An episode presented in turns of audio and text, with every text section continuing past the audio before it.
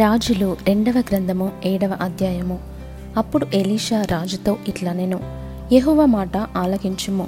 యెహోవా సెలవిచ్చినదేమనగా రేపు ఈ వేలకు షోమ్రోను ద్వారమందు రూపాయి ఒకటింటికి ఒక మానిక సన్నని పిండియు రూపాయి ఒకటింటికి రెండు మానికల ఎవలును అమ్మబడును.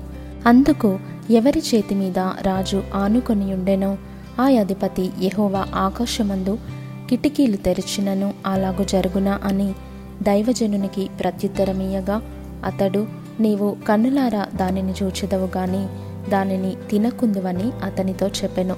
అప్పుడు పట్టణపు గుమ్మమునొద్ద నలుగురు కుష్ఠరోగులుండగా వారు ఒకరినొకరు చూచి మనము చచ్చిపోవు వరకు ఇచ్చట ఎందుకు కూర్చుండవలెను? పట్టణంలోనికి పోవుదమనుకొంటిమా? పట్టణమందు క్షామమున్నందున అచ్చట చచ్చిపోదుము. ఇచ్చట ఊరక కూర్చున్నను ఇచ్చటను చచ్చిపోదుము. పదండి సిరియనుల దండుపేట లోనికి పోవుదము రండి. వారు మనలను బ్రతుకనిచ్చిన బ్రతుకుదుము మనలను చంపిన చత్తుము అని చెప్పుకొని సందే చీకటియందు సిరియనుల దండుపేటలోనికి పోవలనని లేచి సిరియనుల దండు వెలుపలి భాగమునొద్దకు రాగా అచ్చట ఎవరును కనబడకపోయిరి. యహోవా రథముల ధ్వనియు గుర్రముల ధ్వనియు గొప్ప సమూహపు ధ్వనియు. సిరియనుల దండునకు వినబడినట్లు చేయగా వారు మన మీదికి వచ్చుటకై ఇస్రాయేలు రాజు హిత్తీయుల రాజులకును ఐగుప్తియుల రాజులకును బత్తెమిచ్చి ఉన్నాడని సిరియనులు ఒకరితోనొకరు చెప్పుకొని లేచి తమ గుడారములలోనైనను గుర్రములలోనైనను గాడిదలలోనైనను దండుపేటలోనున్న వాటిలోనైనను ఏమీయు తీసుకొనకయే తమ ప్రాణములు రక్షించుకొనుట చాలుననుకొని సంధ్య చీకటిని ఉన్నది ఉన్నట్లుగా పేట విడిచి పారిపోయి ఉండిరి. కాబట్టి ఆ కుష్ఠరోగులు దండుపేట వెలుపటి భాగమునొద్దకు వచ్చి ఒక గుడారము జొచ్చి భోజన పానములు చేసి అచ్చట నుండి వెండి బంగారములను బట్టలను ఎత్తుకొనిపోయి దాచిపెట్టి తిరిగి వచ్చి మరి ఒక గుడారము జొచ్చి అచ్చట నుండి సొమ్ము ఎత్తుకొనిపోయి దాచిపెట్టిరి. వారు మనము చేయునది మంచి పని కాదు. నేటి దినము శుభవర్తమానము గల దినము. మనము ఊర కొన్ననేలా తెల్లవారు వరకు మనము ఇష్ట నుండిన ఎడల ఏదైనా ఒక అపాయము మనకు సంభవించును గనుక మనము వెళ్ళి రాజు ఇంటి వారితో సంగతి తెలియజెప్పుదము రండని ఒకరితోనొకరు చెప్పుకొని వచ్చి పట్టణపు ద్వారపాలకుని పిలిచి మేము సిరియనుల దండుపేటకు పోతిమి. అచ్చట ఏ మనిషియు కనబడలేదు. మనిషి చప్పుడైనను లేదు. కట్టబడిన గుర్రములను కట్టబడిన గాడిదలను ఉన్నవి గాని గుడారముల దగ్గర ఎవరును లేరని వారితో అనగా వాడు ద్వారపాలకుని పిలిచెను.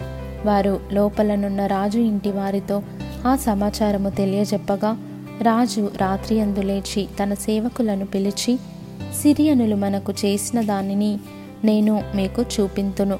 మనము ఆకలితోనున్న సంగతి వారికి తెలిసి ఉన్నది గనుక వారు పట్టణంలో నుండి బయటకు వచ్చిన ఎడల మనము వారిని సజీవులనుగా పట్టుకొని పట్టణమందు ప్రవేశింపగలమని యోచన చేసి పేట విడిచి పొలంలోనికి పోయి పొంచియున్నారని వారితో అనెను. అప్పుడు అతని సేవకులలో ఒకడు ఈలాగు మనవి చేసెను. ఇంతకుముందు ఇస్రాయేలు వారలలో బహుమంది మనుష్యులు లయమైపోయిరి గదా ఇక ఐదుగురు లయమైపోవుట అబ్బురమా? నీకు అనుకూలమైన ఎడల పట్టణమందు మిగిలియున్న రౌతులలో ఐదుగురిని తీసుకొని పోనిమ్ము. మనము వారిని పంపి చూచేదమని చెప్పెను. వారు జోడు రథములను వాటి గుర్రములను తీసుకొనగా సిరియనుల సైన్యము వెనుక పోయి చూచిరండని రాజు వారికి సెలవిచ్చి పంపెను. కాబట్టి వారు వారి వెనుక యోర్తాను నది వరకు పోయి సిరియనులు తొందరగా పోవచ్చు. పోయినంత లెక్క పారవేసిన వస్త్రములను సామానులను చూచి ఆ దూతలు తిరిగి వచ్చి రాజుతో సంగతి తెలియజెప్పగా జనులు బయలుదేరి సిరియనుల దండుపేటను దోచుకొనిరి. కాబట్టి యహోవా మాట చొప్పున రూపాయి ఒకటింటికి ఒక మానిక సన్నని పిండియు రెండు మానికల ఎవలును అమ్మబడెను. ఎవని చేతి మీద రాజు ఆనుకొనియుండెనో ఆ అధిపతి ఆ ద్వారమున నిలవబడుటకు నిర్ణయింపబడగా రాజు దైవజనుని యొద్దకు వచ్చినప్పుడు ఆ దైవజనుడు అతనితో చెప్పిన ప్రకారము ద్వారమందు జనుల త్రొక్కుడు చేత అతడు మరణమాయను. మరియు రూపాయి ఒకటింటికి రెండు మానికల ఎవలును రూపాయి ఒకటింటికి ఒక మానిక సన్నని పిండియు రేపు ఈ వేలప్పుడు షోమ్రోనులో అమ్మబడునని దైవజనుడు రాజుతో చెప్పిన మాట నెరవేరెను. ఆ అధిపతి యెహోవా ఆకాశమందు కిటికీలు తెరిచినను. అది జరుగున అని ఆ దైవజనునితో చెప్పగా అతడు నీవు కన్నులారా చూచెదవు గాని దానిని తినకపోదువని ఆ అధిపతితో చెప్పెను. జనులు ద్వారమందు అతని త్రొక్కగా అతడు మరణమాయను గనుక ఆ మాట ప్రకారము అతనికి సంభవించెను.